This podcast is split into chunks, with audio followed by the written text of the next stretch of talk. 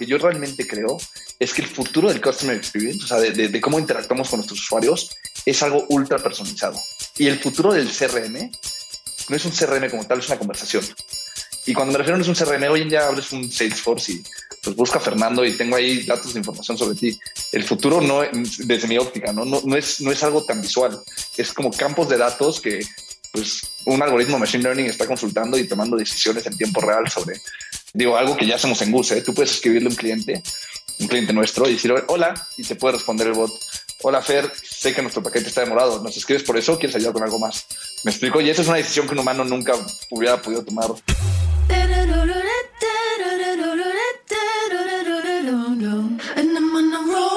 Hola, hola, bienvenidos a un episodio más de True Growth.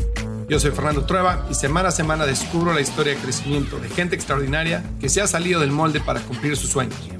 Hoy tengo como invitado a Pablo Esteves, CEO y cofundador de Goose Chat, una empresa que se enfoca en ayudar a sus clientes a ofrecer la mejor experiencia de compra y de atención al cliente con la implementación de chatbots diseñados con inteligencia artificial.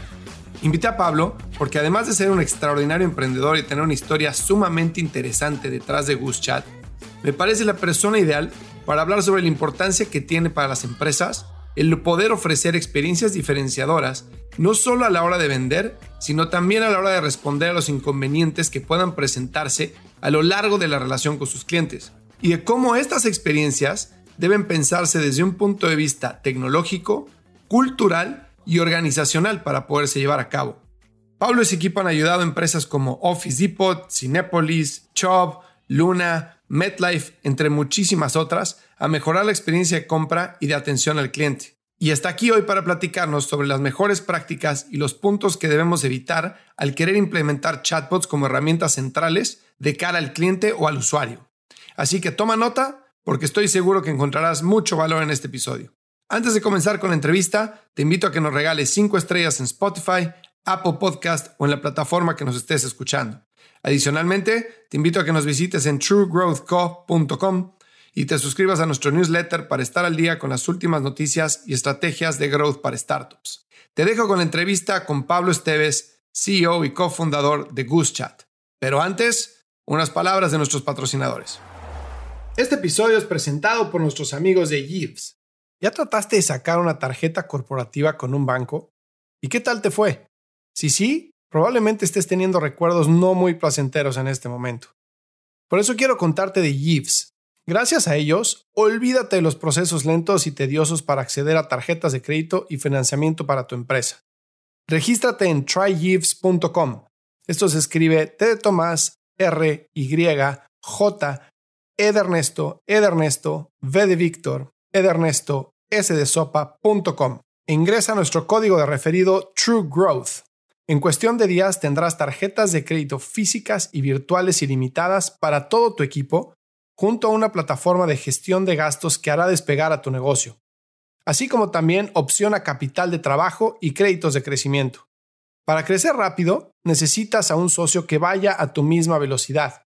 Los founders de startups de mayor crecimiento como Justo, Kavak y La House lo saben, y por eso usan Yves. Ve a tryyves.com e ingresa nuestro código de referido True Growth. ¿Qué onda, Pablo? ¿Cómo estás? Un gusto en saludarte. Bienvenido al podcast. Muy bien, Fernando. Muchísimas gracias por la invitación. No, gracias a ti por tomarte el tiempo. Qué padre lo que estás haciendo con Gus. Yo soy fan de, de conversational marketing, de bots. Soy un gran creyente de, em, de la automatización de procesos y de que cada vez más con el uso de tecnología se puede dar el toque humano y se puede perfilar, sobre todo en un proceso de ventas, en un proceso de customer support, en un proceso de adquisición, por medio de tecnología para poder escalar equipos mucho más rápido, no tener una dependencia tan alta de, personal. Y este, obviamente no se puede hacer todo de principio a fin y ahorita platicaremos de eso, pero creo que lo que están haciendo ustedes está súper, súper interesante, sobre todo con todas las plataformas con las que se integran. Entonces, ¿por qué no? Para que la gente sepa con quién estoy hablando, cuéntanos un poco de qué es Gus. Vale para responder esa pregunta a mí siempre pongo un poco de contexto, ¿no? Porque, porque si te respondo qué es, luego suena raro si no sabes el contexto. Y, y el contexto es que realmente la forma que la gente se comunica ha cambiado muy drásticamente en los últimos años. Y es un cambio que luego no percibes, pero cuando te lo cuentan te das la idea, ¿no? Y es, hace 10 años era muy común hacer todo por llamada telefónica. O, quizás 15, es una exageración, ¿no? Pero podías comprar un boleto de avión, pues eran más ventas por teléfono que por cualquier otro vía, ¿no? De ahí las cosas fueron cambiando, evidentemente, nacimiento del Internet, 1999, dot-com bubble, luego hubo como un boom de aplicaciones. Yo me acuerdo que, y esto todavía es más reciente, ¿no? Porque, porque el boom del Internet, no sé si, si yo lo recuerde con, dignamente, ¿no? Pero me acuerdo de un boom de aplicaciones que de plano llegaba gente y decía como, todas las empresas tienen una app. O sea, tú ibas a la calle y pasabas a Comex y Comex tiene una app y te, tienes que preguntar, oye, ¿por qué necesita Comex una app? ¿no? Digo, sin ofender a Comex, seguramente tiene un propósito, ¿no? Pero, ¿y qué es hoy en día? ¿Cuál es el medio de comunicación? La gente ya rara vez descarga apps. Se usa Uber, usa Instagram, usa WhatsApp, usa Twitter, pero ya no descarga una aplicación nueva y lo que sí usamos mucho es chatear el 84% del tiempo en Latinoamérica en un smartphone se pasa entre una aplicación de chat.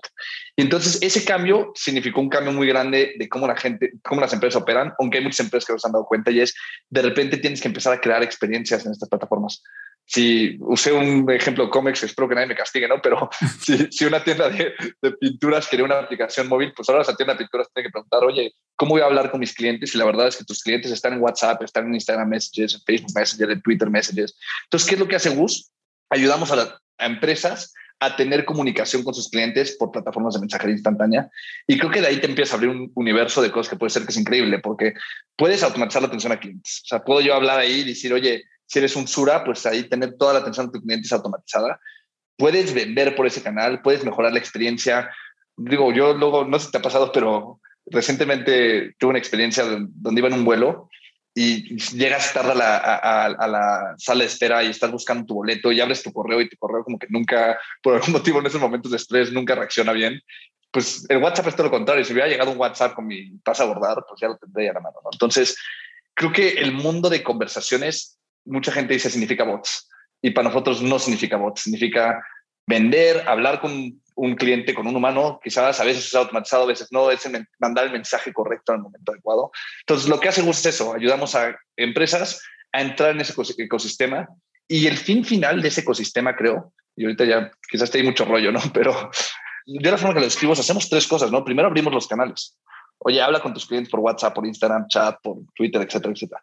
Lo segundo que puede ser es quizás los automatizas, pero el fin final es cómo dices el mensaje correcto a la persona adecuada en el momento perfecto, ¿no? Y entonces, y eso no siempre es una promoción, a veces sí es, pero eso puede ser, pues compraste un boleto al cine, pues un WhatsApp de gracias por tu compra, aquí te dan tus boletos.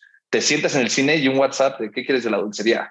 Y acaba la película y te preguntamos, oye, ¿te gustó Superman, sí o no? Y entonces, crear todo eso, eh, yo la forma que veo es que tus momentos más especiales pasan dentro de esas plataformas de chat. Y, lo que buscamos en nosotros es ayudar a marcas a, pues, crear esas experiencias especiales dentro de sus plataformas que conlleva muchos retos. Increíble. Ahora, dime, cuéntame, ¿cómo nace? O sea, mencionaste, tal vez yo no le haga un, este, justicia al dot-com boom, obviamente, porque pues, fue, te agarró muy chico todavía el dot-com boom, ¿no? Yo me acuerdo todavía un poco más. Pero, ¿cómo sale este insight de tu lado? De decir, tenemos que crear estas experiencias todo está migrando hacia chat. Evidentemente, ahorita diste un dato ¿no? muy fuerte que arriba del 80% de los del uso es por medio de aplicaciones de chat en Latinoamérica, lo cual 100%. Pero ¿de dónde nace la necesidad? ¿Cómo, cómo identificas el problema y creas la solución? Yo creo que hubo dos momentos. El primero, yo, yo crecí en Miami. Me acuerdo que una vez estaba en Miami de visita y tenía que recoger una maleta súper lejos. Y entonces era un tema porque tenía que conseguir que un amigo me preste un coche y, y, era como que me daba mucha flojera. Y de repente un amigo me dice, oye, ¿has probado TaskRabbit? Y yo, yo no tenía ni idea que era TaskRabbit. De hecho, creo que TaskRabbit se volvió muy grande, pero tampoco no es tan conocido. Pero TaskRabbit era una, era una empresa, o sigue siendo, donde tú puedes subir tareas. Yo puedo decir, oye, yo quiero que alguien vaya al sur de la Ciudad de México y que me traiga una maleta, ¿no? entonces yo no entendía que era eso y me doy cuenta que existe esta plataforma en Estados Unidos donde el costo laboral es altísimo y había un cuate que por 20 dólares si iba por la maleta, que era como, o sea, para mí era como yo tenía que pedir un coche prestado, tenía que ponerle gasolina, o sea, me iba a costar casi más de 20 dólares.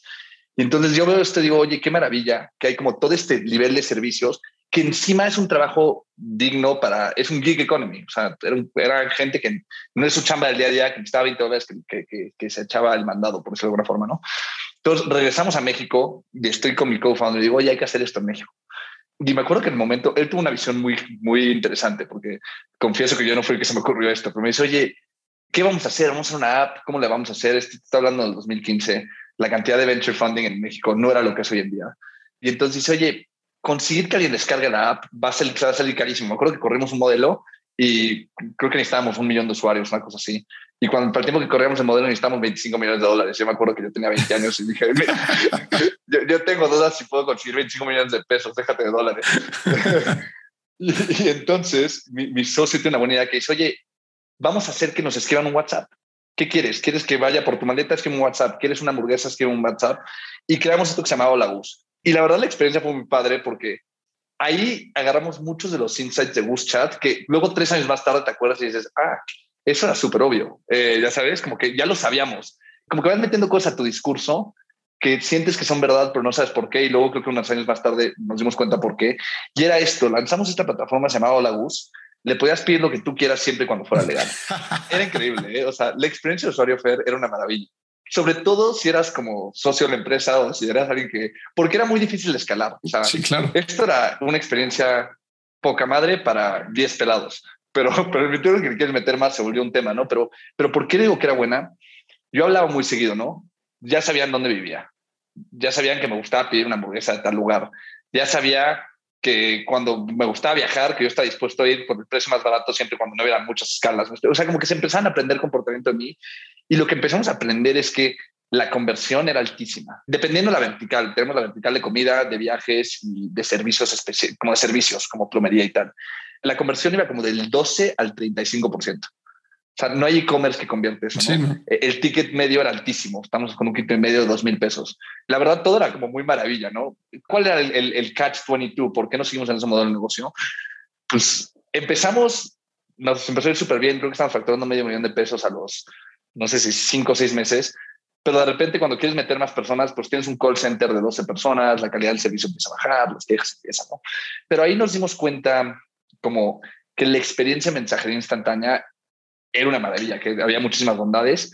Y entonces, a través de eso, eventualmente dijimos, oye, estamos haciendo algo muy padre, pero pues no lo podemos mantener como un asistente virtual donde te vende una hamburguesa y gano 30 pesos.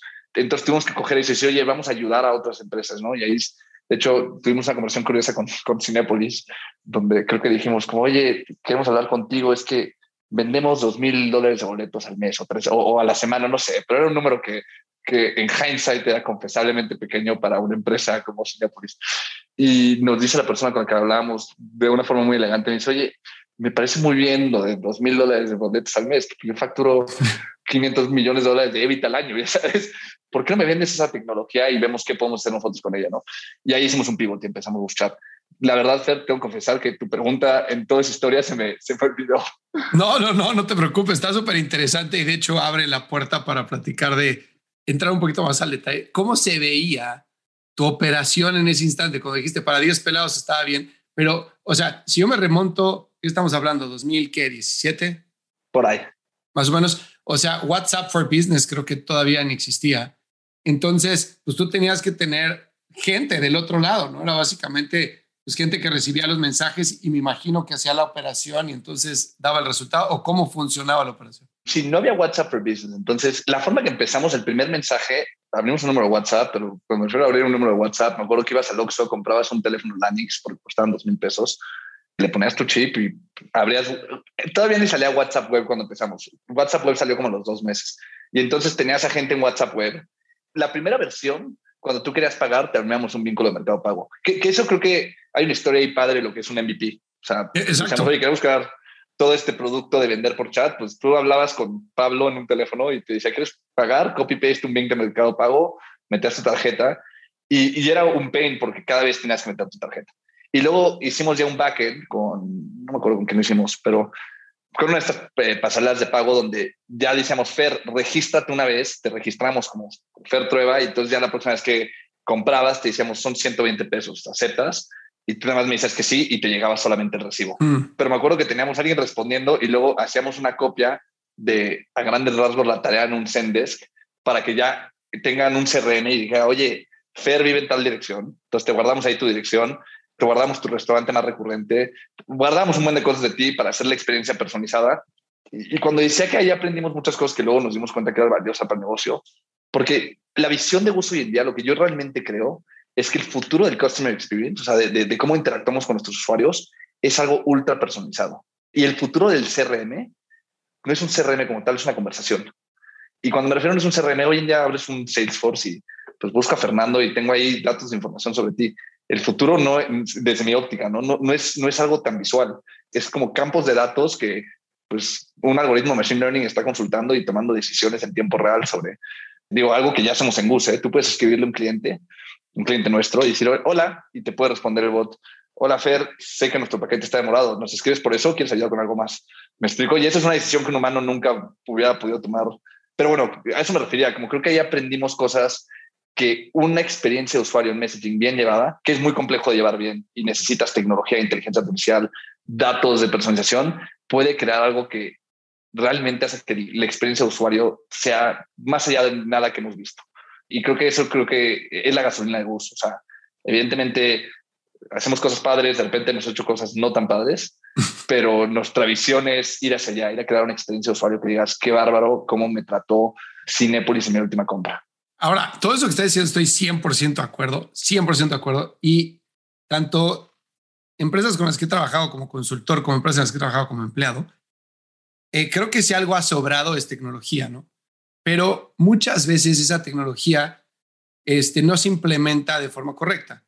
Entonces, muchas veces algo que pasa, por ejemplo, es, tú acabas de escribir una experiencia en la cual existe todo un profile del usuario, ¿no? En el CRM, este, el restaurante que más le gusta, la última transacción, gasto promedio, número de transacciones que tiene, valor para la compañía en el tiempo, etcétera, ¿no? Entonces, uno pensaría que es muy sencillo, teniendo toda esa información, crear experiencias personalizadas que puedan darle la mejor experiencia al usuario. Por ejemplo, una empresa con la que trabajé hace poco de delivery, ¿no? lo que hacía era que ellos sabían si tu comida había llegado tarde, sabían de qué restaurante habías pedido, sabían cuánto habías pagado, sabían cuántas órdenes llevabas. Sin embargo, su principal razón por la cual perdían gente era porque daban una experiencia al cliente espantosa. Y era una experiencia que era mobile first, en la cual si tenías un problema con tu pedido te pedían que hablaras, no tenían un chat integrado. Entonces, y, y cuando hablabas, te contestaba un güey en el call center y ¿me puedes dar tu nombre? Es ¿cómo, güey? O sea, estoy marcando, tienes un o sea, tienes el teléfono donde estoy hablando, debería estar linkeado a tu CRM y deberías saber por qué hablo, como acabas de descubrir tú, ¿no? Entonces, estaba todo roto. O sea, sí, la información existía, pero no existía la integración de sistemas para poder dar una experiencia 360 al cliente. Y sobre todo, cuando yo los ayudé a implementar toda la, o sea, la unión de sistemas y procesos, pero entonces, ¿qué pasaba? que la toma de decisiones estaba descentralizada. Entonces, ya cuando metieron el chat y escribían, ya sabían quién era, qué había pasado, por qué estaba tarde el sushi, todo. Pero ahora, ¿qué hago? Tenían que escalarlo con marketing o con growth. Decir, oye, este cliente que vale muchísimo le digo, su sushi. Ah, pues dale un cupón de 20 dólares. Pero esa comunicación tardaba pues, un día o dos. Entonces el usuario pues, ya no le había llegado el sushi, ya estaba mentando más y de todas formas se iba, ¿no? Entonces, el meter procesos también de gente para que se descentralice la toma de decisiones hasta cierto punto y pueda ser inmediata, creo que es súper importante, ¿no? Esos cambios de cultura y cambios de integración de sistemas, ¿no? ¿Qué opinas? No, totalmente. A ver, lo primero que, es que crear esas experiencias, la que acabas de describir tú, es ultra complejo. Si fuera fácil, lo harían todas las marcas. Entonces, yo, yo creo que el primer reto que vemos, hay un reto que te va a contestar desde el punto de vista de tecnología, pero hay otro que es cultural, que es los elefantes se comen una mordida a la vez y muchas veces tu primer mordida es una tontería. Y pongo un ejemplo muy tonto, pero American Express hace algo que para mí es una tontería, pero es algo que ningún otro banco hace. Tú marcas American Express y te dicen, hola, reconocimos tu número telefónico, por favor, danos a más tus últimos tres dígitos. No es complejo de hacer realmente. Digo, es complejo quizás si eres un banco, no tienes un CRM y tal, que muchas veces sí es lo que pasa, que te dice quizás una empresa, oye, tengo todos los datos, pero pues lo que escribiste ahorita no, no tienen API o es en un software súper viejo, no lo podemos sacar, etcétera. Pero cuando me refiero que es baby steps, pues algo así de sencillo, es que ya estás un nivel encima, ¿no? Entonces, cuando nosotros estamos hablando con empresas y digo, oye, ¿qué quieres hacer? Siempre busco el low hanging fruit. ¿Qué tipo de cosas vas a hacer? que no te van a costar mucho esfuerzo, qué tipo de datos ya tienes y qué tipo de acciones vas a hacer que no te van a costar mucho esfuerzo, que van a mejorar la experiencia. Y muchas veces acaba siendo un mensaje correcto en el momento adecuado. Y no te estoy hablando aquí de mucha personalización. Oye, muchas gracias por tu compra, tu paquete va en camino. Oye, muchas gracias por tu compra, tu paquete está entregado, ¿no? Esas son dos acciones que puede ser que, a ver, nadie te va a dar una medalla por hacerlas, me explico, pero, pero te van a encaminar en la dirección correcta. Entonces, yo creo que lo primero que vemos en esos casos es, tienes que ir baby steps, Y lo otro, que sí hay una estructura de datos que pensamos mucho. Esto es un estudio de McKinsey, pero se llama las cuatro Ds de personalización. Necesitas data. Yo siempre pongo un ejemplo que es muy chafa, ¿eh? pero a Fer le gusta el helado de vainilla. Decisiones, si hace más de 40 grados, ofrece un helado de vainilla, ¿no? Es como bastante straightforward. Y luego tienes que hacer diseño y, distribución de eso. Entonces, yo ya sé que hay 40 grados Texas o lo que sea, le vamos a dar un helado de vainilla, pero ¿cómo diseñas esa experiencia, no? Y lo que ha pasado es que históricamente todas las herramientas están diseñadas para hacer eso por email. Y hay un buen ejemplo que es Salesforce, ¿no? Que dice, ah, pues tienes ahí los datos, tomas decisiones, mándale una campaña de emailing que dice, Fer, te damos un helado de vainilla. Pero el tema con el email es que no es inmediato. Entonces te llega la campaña de helado con, con vainilla, ya es la noche, ya no hace frío, ya no hace calor. Nadie lo lee.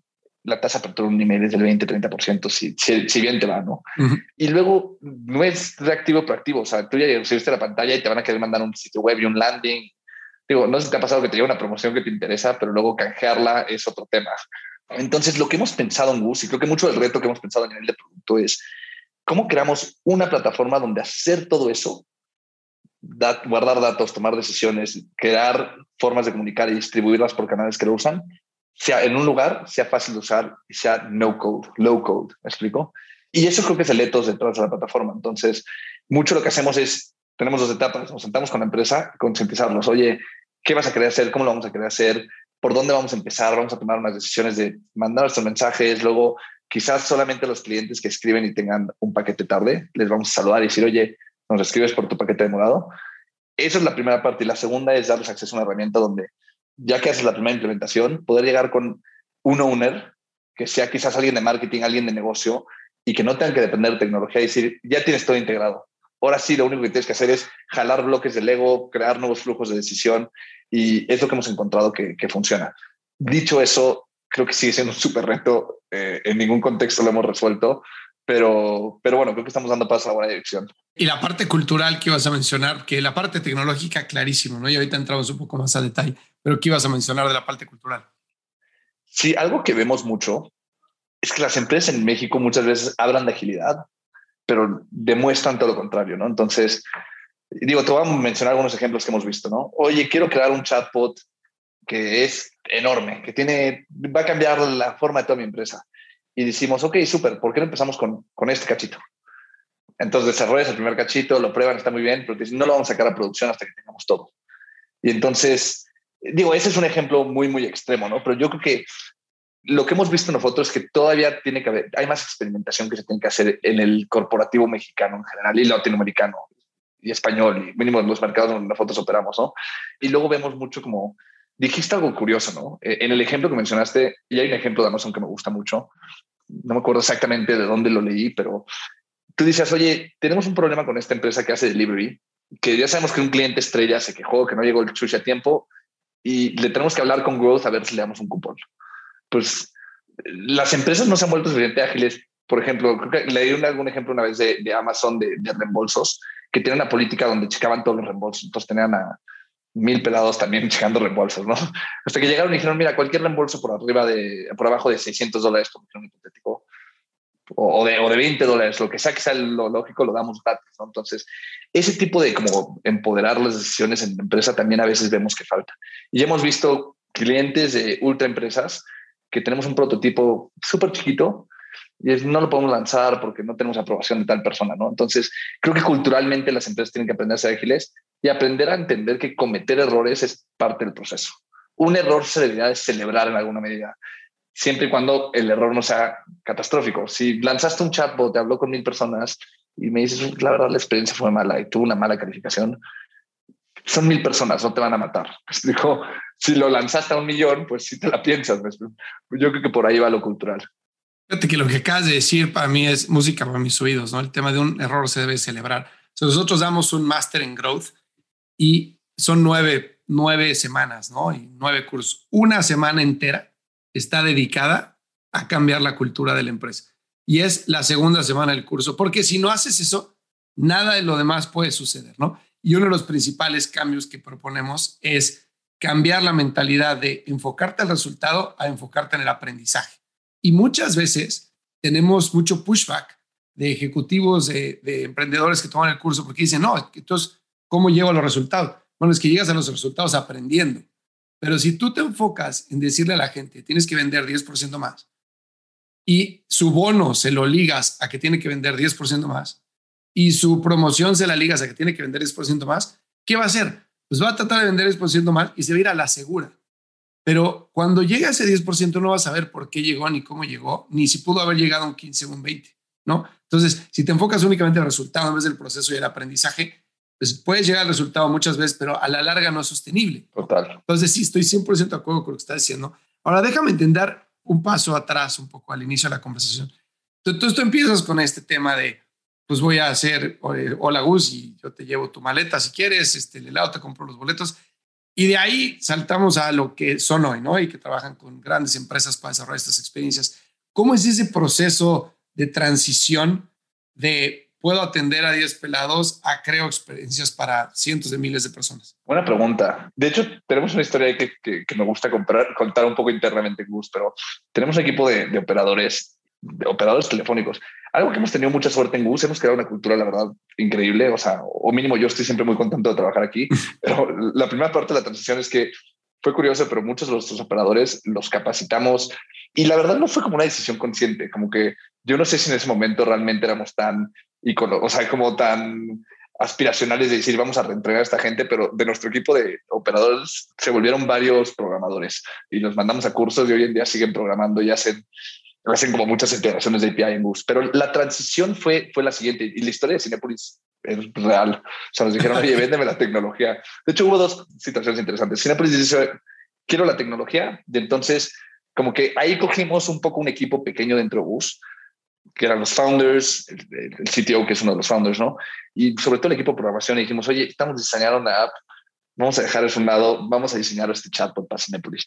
Y entonces ahí empezamos con Cinepolis y creo que ahí cometimos un gran error, eh, que fue una de las lecciones más grandes que yo aprendí, porque empezamos a hacer ese segue, cogemos equipo de tecnología, nos vamos a crear este chatbot y teníamos dos o tres clientes, ¿no? Y, empezamos con esos clientes.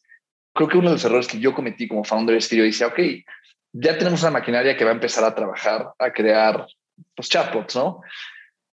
Pero lo que no nos dimos cuenta es que conocemos bien lo que era dar una atención a clientes o la GUS, pero no conocíamos bien lo que era crear un producto que permitiera a empresas como Cinepolis y otras 100 y pico más a dar una experiencia de cliente como la bus. Entonces, la forma que hicimos es crear el producto de Cinepolis y yo lo que hice ahí es cuando tenemos Cinepolis fue a vender otros 30 logos. Y creo que ojos para atrás, esa fue una de mis primeras lecciones de Product Market Fit. Y yo si lo hubiera hecho diferente, hubiera nada más cogido esos dos o tres clientes que tenemos en ese momento y decir, hola, soy Pablo, soy el fundador de Chat y soy tu Product Manager. Y voy a estar aquí in and out todos los días hablando con ustedes hasta que yo creo un producto que tú me digas, wow, qué maravilla es, ¿no? Eso es algo que acabamos siendo años después, o no si años o que año y medio después acabamos haciendo eso. Y el error fue, ¿cuál fue el impacto de no enfocarnos en ese momento? Que acabamos teniendo muchos chatbots, pero muy pocos playbooks de exactamente qué funciona. Oye, si quieres vender un boleto al cine, así es. Si quieres vender una aspirina, así es. Si quieres vender una hamburguesa, así es. Y eso lo, lo, acabamos formulando después, ¿no? Entonces, digo, muchos de nuestros clientes, Cinepolis es un buen ejemplo, fueron súper pacientes.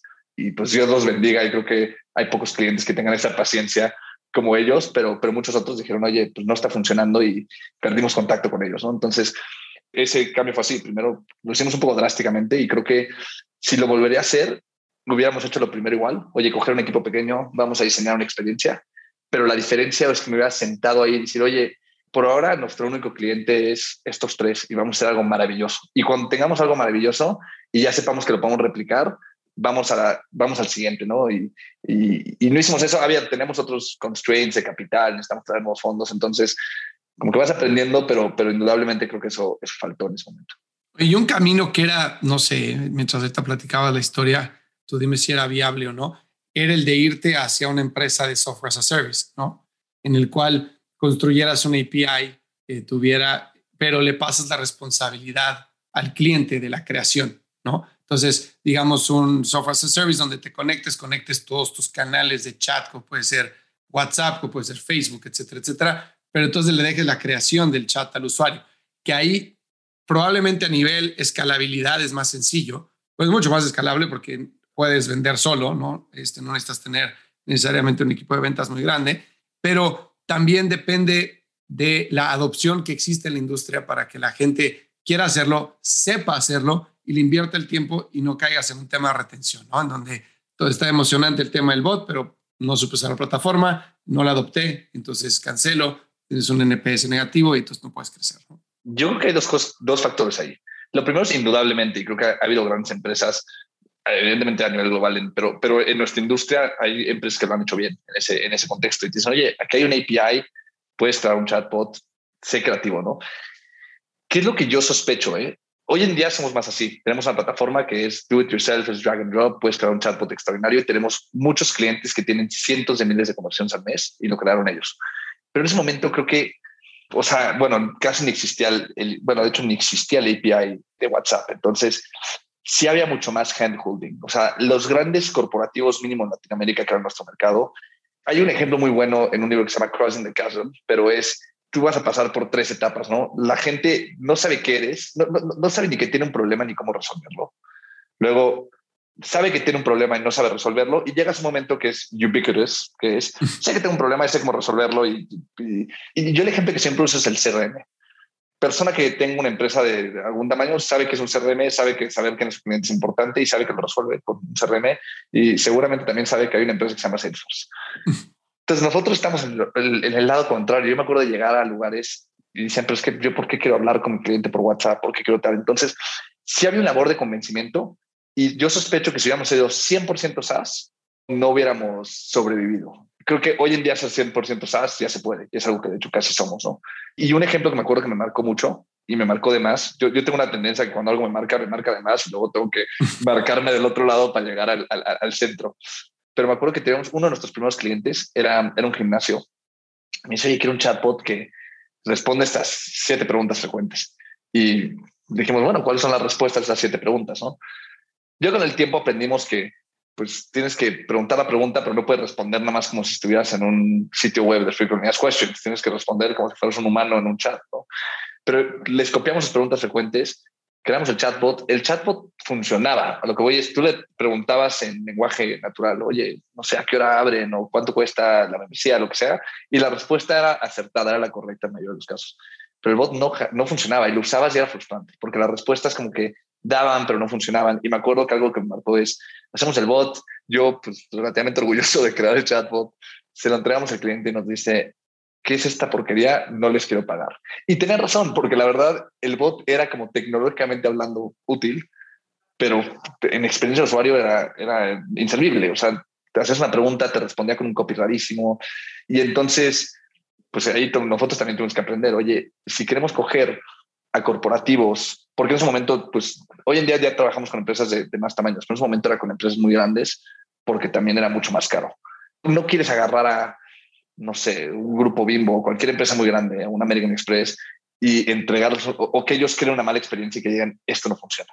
Y la verdad suena difícil, pero es más fácil crear una mala experiencia en un chatbot que no crearla. O sea, hoy en día creo que ya hay tantos bots y hemos visto tanto que, que se empieza a volver más fácil, pero el ejemplo que uso es pues ser un desarrollador de apps en el 2004 tenía su secreto, era muy difícil. Y por eso una app costaba un millón y medio de dólares. Hoy en día ser un desarrollador de app, pues es fácil, pero porque estás parado en los, hombres, en los hombros de miles de personas que desarrollaron apps durante mucho tiempo y cometieron todos los errores que había por cometerse. Sí, por supuesto. ¿Y qué hiciste? Cuando te dicen, no, no te voy a pagar. No, a ver, eh, bueno, finalmente creo que no nos pagaron, pero en nuestra defensa el trabajo tampoco estaba muy bien hecho. Eh, entonces, desafortunadamente, pues tuvimos que dejar ese cliente. De hecho, todavía de vez en cuando checo si tienen un bot y a la fecha todavía no tienen uno. Entonces, creo que ellos también quedaron marcados. Oye, algo que me pongo en tus zapatos, tanto antes como ahora, cuando empezaste la compañía como ahora, es que vender una solución cuando todavía no existe un nivel de transformación digital realmente amplio ¿no? en el mercado, es bien difícil vender algo que la gente no sabe que necesita. ¿no?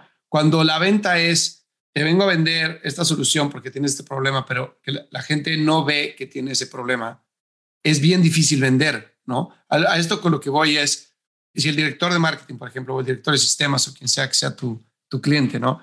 no entiende que la experiencia que está dando puede mejorar de forma dramática al implementar un canal de una mucho mejor experiencia automatizado, etcétera, tú tienes que convencerlo y después le tienes que decir que tú eres la solución. Entonces ahí la credibilidad es como que, pues como, pues claro, me vas a decir que tengo un problema porque me quieres vender algo, ¿no? Entonces, ¿cómo?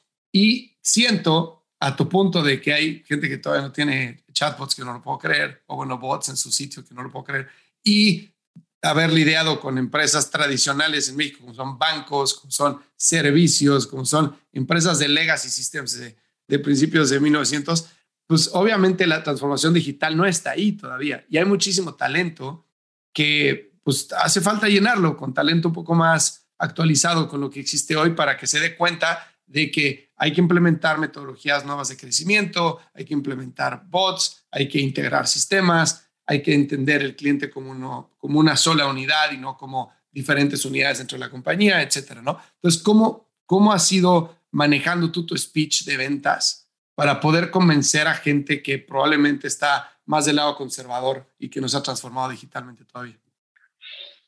A ver, la primera, o sea, lo primero es que creo que cuando estás en una etapa muy temprana, tienes que buscar a esos locos que dicen, ok, yo voy a apostar. Me explico, y nuestros primeros compradores y nuestros primeros 15, 20 compradores, pues es que eran locos y dicen como, yo creo en tu visión y, y son changemakers. Dicen, yo creo en tu visión y voy a apostar por ti, voy a hacer esto y, y la vamos a hacer mal durante cinco o seis meses, pero creo que podemos crear un producto espectacular. Entonces, creo que mientras empieza cambiando y, y esto de nuevo es una, cita de este libro, Crossing the Chasm, que, que creo que lo, lo, recomiendo mucho, ¿no? Pero al principio tienes que vender ese early adopter, ese early adopter, pues es una persona que tiene autoridad en la organización y que va a apostar por ti y que va a hacer lo que pueda porque cree en tu visión a largo plazo. Entonces, no le tienes que hablar de tu producto. Pero creo que hoy en día nos seguimos enfrentando como de repente llegas a empresas y dicen, no, es que yo no quiero vender por WhatsApp. De hecho, el otro día escuché un caso de una empresa que le escribía a gente por WhatsApp y decía, quiero comprar el producto. Y decía, pero es que yo no les quiero vender por ahí, que llamen. Bueno, pues ok. pero creo que hay un, hay, por citar otro, otro ensayo de, de, alguien que seguramente mucho más exitoso y brillante que yo en este tema, eh, Stuart Butterfield tiene un, un, ensayo muy, bueno, muy, muy bueno que se llama We Don't Sell Saddles, no vendemos sillas de montar. Y esencialmente lo, la analogía que es él, que es muy buena, dice, cuando fundamos Slack, que es, que es la empresa que él fundó, Dice, yo no podía llegar a ti y decir, tengo un software de comunicación interna por chat, porque nadie estaba comprando software de comunicación interna por chat. La analogía que lo usaba es como si nadie sabía que era montar a caballo y tú llegabas a no sé qué imperio donde no montaban a caballo y dices, te van a vender una silla de montar, y dices, pues no, no me interesa, ¿no? Entonces tienes que montar el, el, acto de montar en caballo. Entonces creo que es algo que seguimos teniendo que usar en Google. Es verdad que el discurso ya cambió, antes yo te tenía que hablar de las bondades de hablar en chat y exclusivamente de eso. Mientras la industria va madurando, tu discurso comercial va cambiando. Entonces, hoy en día, si tú hablas con un vendedor de bus, te va a hablar de las bondades de mensajería instantánea, pero seguramente te va a empezar a meter ahí cosas de los diferenciadores o los retos que hay a la hora de crearla, me explico, porque el mercado ha madurado. Entonces, creo que cuando estás hablando con la gente te das cuenta en qué momento estás de esa etapa. Pero si te estás dando cuenta que si tú estás llegando con alguien y digas, oye, yo soy Gus Chat y tengo una herramienta para crear chatbots que es 10 veces más rápido, tiene 17% más comprensión y te están diciendo que son chatbots, es que estás vendiendo la silla de montar. Tienes que decirte cinco pasos para atrás y decir, oye, creemos nosotros que hay una bondad increíble de hablar por, por messaging y tienes hasta 30% más conversión, hasta tres veces mayor ticket medio, tienes tus campañas de marketing las van a leer 10 veces más personas y entonces eso van a decir, ah, te lo compro, me explico, y luego ya les puedes empezar a decir cómo lo vas a lograr. Oye, a ver, cuéntame esa parte de, o sea, primero me encanta la metodología, estoy 100% de acuerdo, que muchas veces pues tienes que empezar por, por venderla como la ilusión, o sea, la gente tiene que, que darse cuenta de, de, que puede existir un mundo mejor, por decirlo de una forma muy cursi, ¿no? Y después llevarlo de la mano a cómo llegas ahí, o que muchas veces es complicado. Por ejemplo, nosotros tuvimos unos clientes de consultoría cuando pasó todo el tema este de, de filtración de información que estaban diciendo que por medio de WhatsApp, ¿no? Entonces estos cuates, yo los tenía en WhatsApp y por ahí me escribían, oye, Fer, estamos allá con eso. Y de repente me dicen, oye, te tienes que descargar Telegram y ahora todos los proyectos los vamos a ver por ahí. Y yo, no, yo no uso Telegram, pero, pero está bien, pues es mi cliente, está bien. ¿Pero por qué? No, pues es que por lo que pasó en WhatsApp. Y yo, pero güey, o sea, WhatsApp está encriptado end-to-end y Telegram no. No, pero, pero viste lo que pasó. Yo, bueno, sí, güey, pero, o sea, entiende, hay mucha controversia, todavía no sabe bien qué pasó, pero, o sea, estás, estás apestando a una plataforma para irte a otra, pero sin siquiera conocer los ins and outs de eso. Entonces, toda la información que pase ahí está mucho más vulnerable que si lo hacemos en, en, Telegram. Ah, pues no, ellos querían migrar a todos sus eh, proveedores y a todos sus usuarios a que las interacciones fueran por, por Telegram. Digo, es que tú no puedes hacer eso, tú tienes que adaptarte. O sea, el, el, el proveedor, pues sí, güey, pues se jode porque tú le pagas y si le quieres hablar por Telegram, pues que baje Telegram. Ya estuvo, la, la ley de oro, ¿no? Sí, exacto, pero el usuario, si te está acostumbrado a contactar por WhatsApp y ahora le dices, a partir de ahora vamos a platicar por Telegram, está diciendo, estás loco, güey, no voy a bajar una app y no voy a adaptar otra, no voy a adoptar otra app de chat nada más para hablar contigo.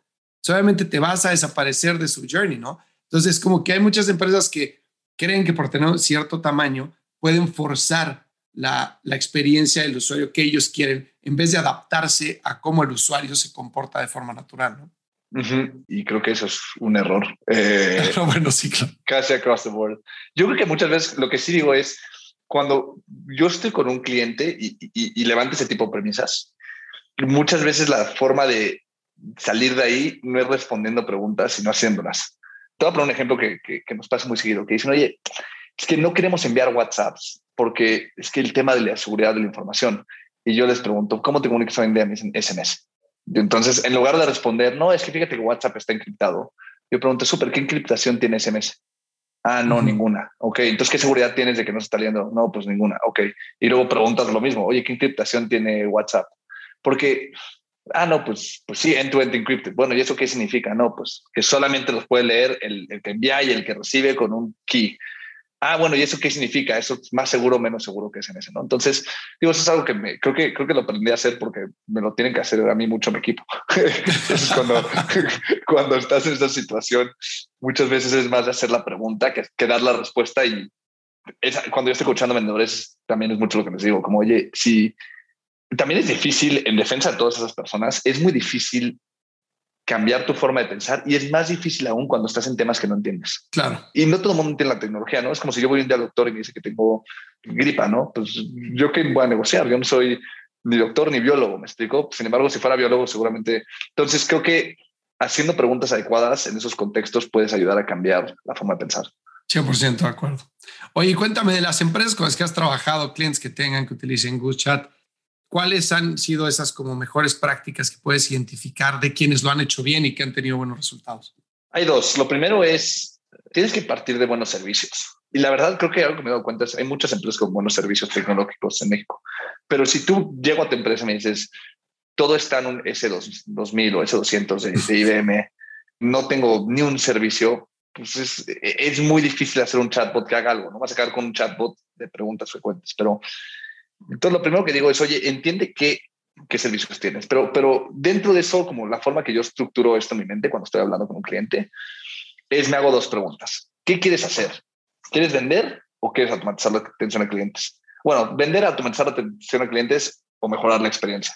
Te suelen responder que alguna de las tres, pero siempre hay una que, que importa más. ¿no? Si es automatizar la atención a clientes, lo que hago yo es, primero, por dónde te contactan tus usuarios, ¿no? Si te están llamando, pues tienes que hacer que te contacten por otra vía para que, por chat, para que los puedas llevar a un chat y la experiencia sea mejor. ¿no? Entonces, de ahí vemos cómo migrar el volumen. Hay muchas formas de migrarlo. Si pones en tu sitio web donde pones el número telefónico para llamar, pones un WhatsApp, más gente va a WhatsApp, ¿no? Si yo marco al IBR, que es el, hola, para atención dental, pulsa uno, puedes poner una opción que dice, si quieres atención en WhatsApp, pulsa tres y le mandas un WhatsApp de salida, ¿no? Entonces, lo primero que empezamos en, en atención a clientes es ¿por dónde te llaman? Para que veamos cómo lo, lo migramos. Y lo segundo es, ¿qué te preguntan? ¿no? Y, la mejor forma es cuando estás hablando con un call center y te dicen, mira, 60% de las llamadas son dónde está mi paquete. Y luego vas bajando a 40% son esto. Y de ahí vas viendo cómo lo resuelves. Esta es la etapa 3, que es, oye, si yo te pregunto dónde está mi paquete, pues, ¿qué pasa? No, ah, pues Fer, muchas gracias por llamar a paquetería tal. ¿Me puedes dar tu número de orden? Entonces tú ya sabes que tienes un flujito, un chatbot que tiene que pedir el número de orden. Y luego digo, ¿y qué haces con esa información? Y aquí es donde empieza a ver lo de los sistemas. Ah, te voy a poner el ejemplo más drástico, ¿no? Pocas empresas serán así, ¿no? Pero, ah, mira, cojo el número de orden pues cojo el teléfono, llamo al centro de distribución, me contesta Juan y le digo, oye Juan, ¿dónde está la orden 1234? Y él le echa un grito y, dice, ah, pues están, ya salió, ¿no? Pues ahí es complicado que hagas algo porque el chatbot puede en teoría escribirle a Juan, le puede preguntar a Juan y puedes mejorar un poco el proceso, pero no, no lo vas a revolucionar, ¿no? Entonces, ahí es donde empezamos a ver cómo lo va a hacer un bot y a qué sistemas vamos a tocar, etcétera. Y luego lo, tercero que creo que es lo más entretenido es vale, acabas de ver el default. Yo tengo un problema con el paquete, llamo y me, lo resuelves. Ahora vamos a hablar de cómo llevar ese default a, 10x. Hay un ejercicio que hace en Airbnb que me encanta, que es, ¿qué significa una experiencia de 10 estrellas? Pues ponen el ejemplo que dicen, oye, tú ya un Airbnb, todo está increíble, pues le das 5, dices, está cabrón, me gustó. Pero ¿qué significa 10? Estás hablando de una orden de magnitud por encima. Y pues 10, de repente ya dices, ah, es que llegar a Los Ángeles, me recogió Kanye West en el aeropuerto, me llevó a, ya sabes, a lo que, no sé, que cada quien tendrá su 10, ¿no? Entonces, yo luego pienso como, ok, ya me contaste cómo rastrear el paquete, cómo lo hago de 10 estrellas. Y pues las 10 estrellas es, ¿quieres rastrear un paquete? No. Pues entonces no me hagas rastrearlo. Gracias por tu compra, tu paquete, la experiencia de Shopping Amazon, tu paquete va en camino, tu paquete ya se entregó, califica la experiencia, cuando califica la experiencia, úsalo para recomendarme mejores productos. ¿no? Entonces, ese es un poco el proceso que seguimos con atención a clientes. Y con ventas es muy similar. ¿Cómo vendes tu producto hoy en día? Pero con ventas hacemos un matiz que es un poco distinto, que es, yo pienso mucho en vender y en ningún contexto soy un experto en ventas. Tú creo que Fer tienes mucho más experiencia, ¿no? Pero es, ¿cómo reduzco fricción? Uso muchas veces el ejemplo en cine porque pues, voy al cine, ¿no? Y es algo que, lo, sé usar como usuario versus otros clientes nuestros, pero si yo les digo, si yo voy todos los días al cine de al lado de mi casa y yo un día voy al sitio web de ese cine, ¿qué es lo que quiero? Probablemente los horarios del cine de al lado de mi casa.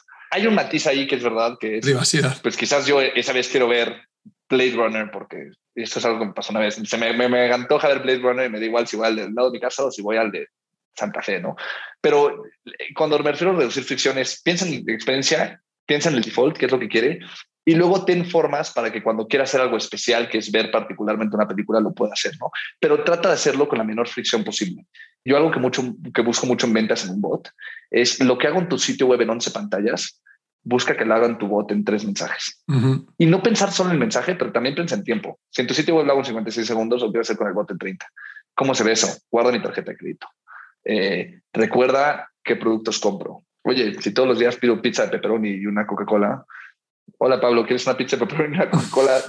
¿O qué quieres? No, pues sí, ya está ordered, delivered. Me explicó, le di dos clics en lugar de, de 15. Entonces, así pensamos eh, eh, la parte de, de, la venta. Y luego hablaba de mejorar la experiencia de usuario, que ese es el ejercicio que hacemos. El tercer paso, oye, si hoy en día comprar una pizza es meterme a tu sitio web, seleccionar pizza, poner mi dirección, ¿cómo lo hago espectacular, no? No, pues que salude y que me llegue la pizza en dos clics. Ah, bueno, eso es una buena experiencia. Pero no es espectacular es que sepas yo que el jueves a las 6 de la tarde me encanta comer pizza de pepperoni. Y que el jueves a las 6 de la tarde me llega un mensajito y que me diga, Pablo, ¿quieres pizza sí o no? Y que le dé clic así que ya llegue.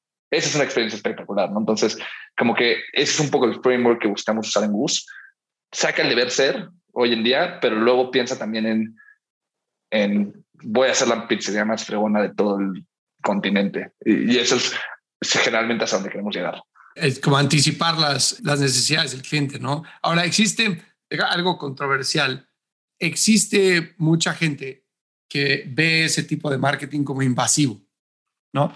Entonces, por ejemplo, todos estos data aggregation platforms como Epsilon, por ejemplo, en Estados Unidos, mm. que, pues tú te conectas a su API y tienen datos de transacciones de tarjeta de crédito. Entonces, tú puedes identificar si un usuario que no tenía un hijo ahora lo va a tener o lo está esperando porque compró por primera vez pañales o por segunda vez pañales, etcétera. Y entonces ya entra el criterio de la, de la compañía de cómo utilizar esa información, ¿no? Entonces tú puedes decir, oye, vimos que estás esperando un bebé, quieres comprar una cuna, y dices, güey, ¿cómo que viste que esto es un bebé? déjame en paz, cabrón. Total, total. y hay gente que dirá, wow, qué maravilla que me están ofreciendo cuna porque están estos bebés. Como que siempre vas a tener... Creo que te está por dejar tu exnovia, tu novia, perdona. Exacto. te, recomiendo un terapeuta. Exactamente. Entonces hay como que una línea muy delgada entre la experiencia extraordinaria de esas estrellas, como dices tú, y eficiente contra el respeto de la privacidad del usuario. ¿No? Que creo que es bien difícil de manejar caso por caso, porque es como binario. O sea, si aplicas una lógica, pues le vas a pegar a todos los tipos de usuarios, pero no vas a saber quién aprecia esas cosas y quién no, ¿no? Es una buena pregunta. Confieso que yo no lo veo tan complejo porque nosotros no trabajamos con datos terceros. Entonces, el ejemplo de la pizza, pues, si vienes a mi pizzería y compras pizza un martes, pues el segundo martes te puedo mandar un mensaje, ¿no? por poner un ejemplo. Entonces, cuando son datos primarios es menos intrusivo, pero yo creo que sí hay dos o tres prácticas que siempre buscamos. Lo primero es el opt-in. Acepto recibir comunicación por WhatsApp. Y yo lo que le digo a mis clientes, el opt-in no es una cosa que consigues una vez, es una práctica, como decir gracias. ¿Me explico? Yo no te dije gracias una vez, digo, ya nunca le vuelvo a agradecer a Fernando, no. O sea, cada vez que hablas con ellos, opt-in, opt-in, opt-in, porque quieres seguir recibiendo el consentimiento de usuario escribir mensajes. La segunda es el opt-out. Entonces, oye, Fer, ¿quieres que tememos una pizza? Sí, no, no quiero recibir este tipo de mensajes. Y que le, haz muy, muy fácil el opt-in. Creo que luego hay marcas que tratas de suscribirte a algo y te hace imposible. Todo lo contrario, hazlo fácil y luego ve jugando con la tasa de, click-through rate y cuánta gente abre y cuánta gente te manda spam, ¿no? Entonces, creo que balanceando esas tres cosas, vas llegando al secreto. Y lo último es que sugerimos siempre empezar con el mensaje no ultra personalizado. Eh, oye, la cartelera se renueva los martes, te paso la cartelera de la semana. Eso no, ahí no, te estamos diciendo que debas ir a ver Winnie the Pooh porque tienes hijos o tal película porque tienes X tema, ¿no? Entonces empiezas por ahí y luego, mientras tienes esos high engaging users, users que tienes mucha información de ellos, que te hablan seguido, a ellos les empiezas a mandar cosas más personalizadas. Y todo esto obviamente pues está powered by AI, ¿no? O sea, tienes que tener AI. Para que AI funcione, necesitas un volumen de datos pues grande, ¿no? O sea, mientras más datos tienes, más información tienes y más preciso puede ser tus comunicaciones, ¿no? Como una empresa pequeña que está empezando, que tiene probablemente poco tráfico, pocas transacciones, puede aprovechar este tipo de soluciones sin que su margen de error sea tan amplio? Claro. Hay un ejemplo que me gusta mucho que es, mucha gente habla de Big Data, pero puedes tener todo el Big Data del mundo, pero muchas veces lo más accionable es Small Data. ¿A qué me refiero? Si sé que compras pizzas de pepperoni los jueves, eso no son Big Data, eso son un dato que ya sé que puedo tomar decisiones. Entonces, en mayoría de los ejemplos de pronunciación que usamos, usamos algunas cosas predictivas, como por ejemplo profile matching, de decir, oye, Fer se ve así y le gustan este tipo de mensajes, ¿quién más habla como Fer? Eso lo hacemos seguido, ¿no? Y ahí no necesitas ni tanta data, pero sobre todo, vuelvo el ejemplo de low hanging fruit, cómete el elefante una a la vez. Vas a lograr cosas súper, súper fregonas, además sabiendo que tienes un consumidor que cada dos semanas te pide papelería pues mandan un mensaje a los 14 días y decir, oye, ¿quieres papelería? Y eso no necesita ser súper preciso. Entonces, la forma que hacemos nosotros es, tenemos un dashboard y filtras. Dime toda la gente que ha hablado de este tema, que ha hablado de este tema y que hablaron de este tema. Ah, no, pues tienes allá 1.200 usuarios. Pues mándales un mensajito a esos 1.200, ¿no? Entonces, esa es la, la, respuesta. Ahora, hablando más de, de, Big Data, que creo que la respuesta más técnica es, escuché una vez una plática que me gustó mucho, que están hablando mucho de, Big Data y, una de las personas que está hablando responde y dice como, no se trata del tamaño de tus datos, sino de, cómo los usas, ¿no? Y, y, poner un ejemplo que hay algo que se llama Data Annotated Pipelines, que es, pues vale casi igual tener un buen de datos que tener datos súper clasificados. Entonces, cuando tienes poco, clasifícalo más. Cuando tienes muchísimo, pues no te tienes que preocupar por clasificarlo tanto porque tu algoritmo va a poder encontrar patrones, ¿no? Pero ese ejemplo va a lo mismo del anterior empieza con lo que tienes y empieza a crear reglas de negocio que sean intuitivas. Y luego ya de ahí es verdad que puedes empezar a hacer cosas como lookalikes y tal, pero pocas cosas funcionan tan bien como las campañas intuitivas, en mi experiencia. Completamente de acuerdo. Y fíjate que yo me acuerdo cuando Amazon empezó a meter algoritmos de personalización en el homepage, que era, un desastre. O sea, yo compro en Amazon más de, o sea, si lo que he comprado en Amazon lo hubiera invertido en acciones de Amazon, estaría millonario. Pero me acuerdo que, no sé, compraba zapatos de fútbol, una lámpara para webinars, este, lo, que, lo que quieras, ¿no?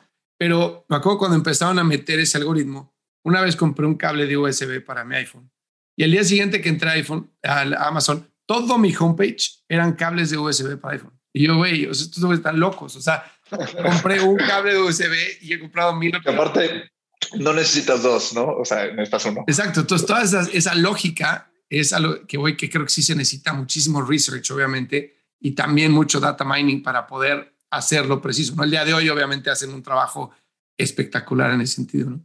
Oye, ¿dónde crees que, que vaya todo este tema de AI en un futuro? O sea, ya sabes que hay miles de teorías de que si AI y los robots este, take over the world, ¿no? Y entonces eliminan a la humanidad porque la humanidad es un riesgo para, la, este, para sí mismo. Pero ¿dónde crees que, que vaya a terminar todo el tema de AI desde un punto de vista de trabajos, desde un punto de vista de riesgo para ciertas industrias? ¿Hacia dónde crees que vaya?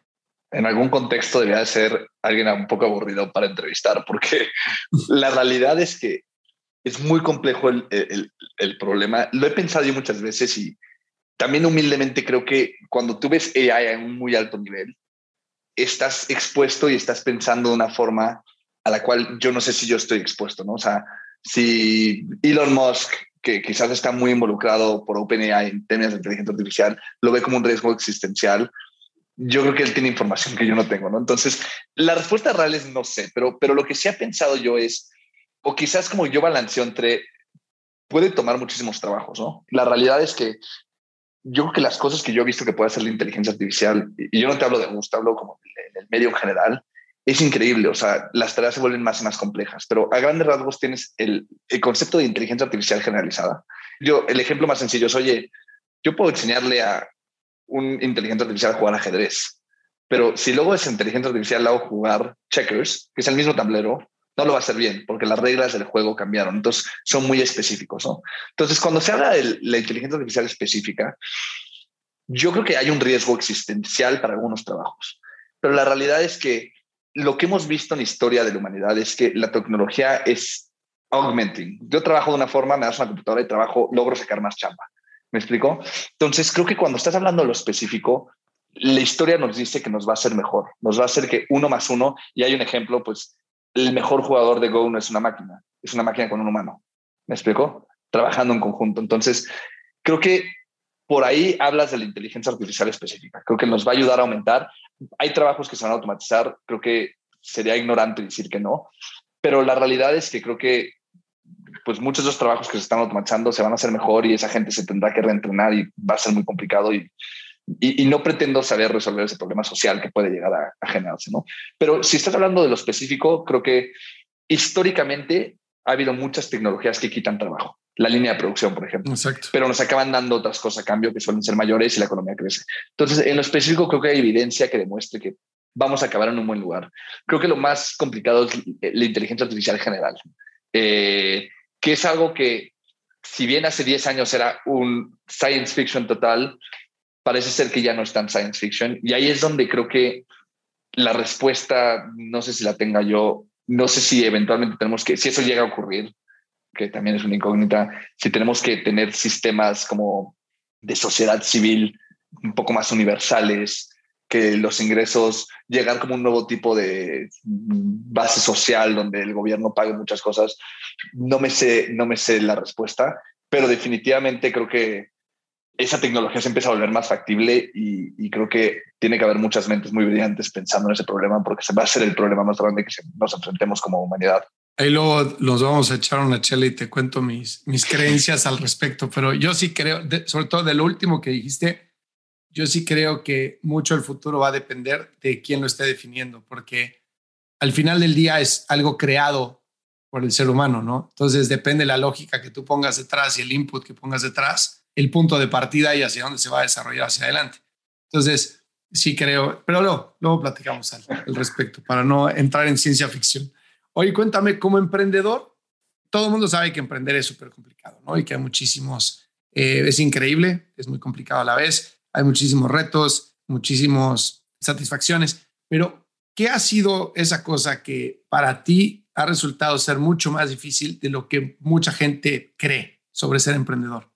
Creo que ser emprendedor, como que mucha gente habla de resiliencia y, digo, para hablar un poco de mi, historia personal, para mí emprender no fue difícil realmente hasta como el año 3. Eh, creo que tuve una combinación entre buena suerte y, ser tan ignorante sobre mi propia situación que realmente no me daba cuenta que tenía un margen de mejora tan grande, ¿no? De repente me di cuenta y se volvió más, más difícil y, y a la vez también mucho más perdona que yo hable tanto en inglés, yo crecí en Estados Unidos, pero mucho más rewarding. O sea, mientras más difícil es, luego te sientes mejor después. Pero para mí, como que eh, leí algo el otro día que me pareció un poco cliché, pero me gustó, que es ser emprendedor es saber reenamorarte de tu trabajo una y otra vez. Porque la verdad es que sí es muy, muy difícil. Ya hay momentos donde ya a tu casa y dices, ya no quiero, ya no quiero ni escuchar más de este tema, ¿no? Eh, pero creo que el overall, lo más difícil, creo que es aprender a hacer eso. Tienes que aprender a aburrirte de tu trabajo, a reenamorarte de tu trabajo y hacer eso en constante frecuencia, porque el minuto que lo hagas bien, te tienes que aburrir de él para que empieces a tratar de hacer mejor y luego tratar de hacerlo mejor, vas a pasarla de la fregada y vas a llegar y el minuto que llegues a ese momento decir, nice, logré esta meta que tenía, a los tres días tienes que decir, puta, ya me, me, aburrí con esta chamba, ¿no? Y muchas veces aburrirte es fácil, pero reenamorarte del problema es lo que luego es complicado.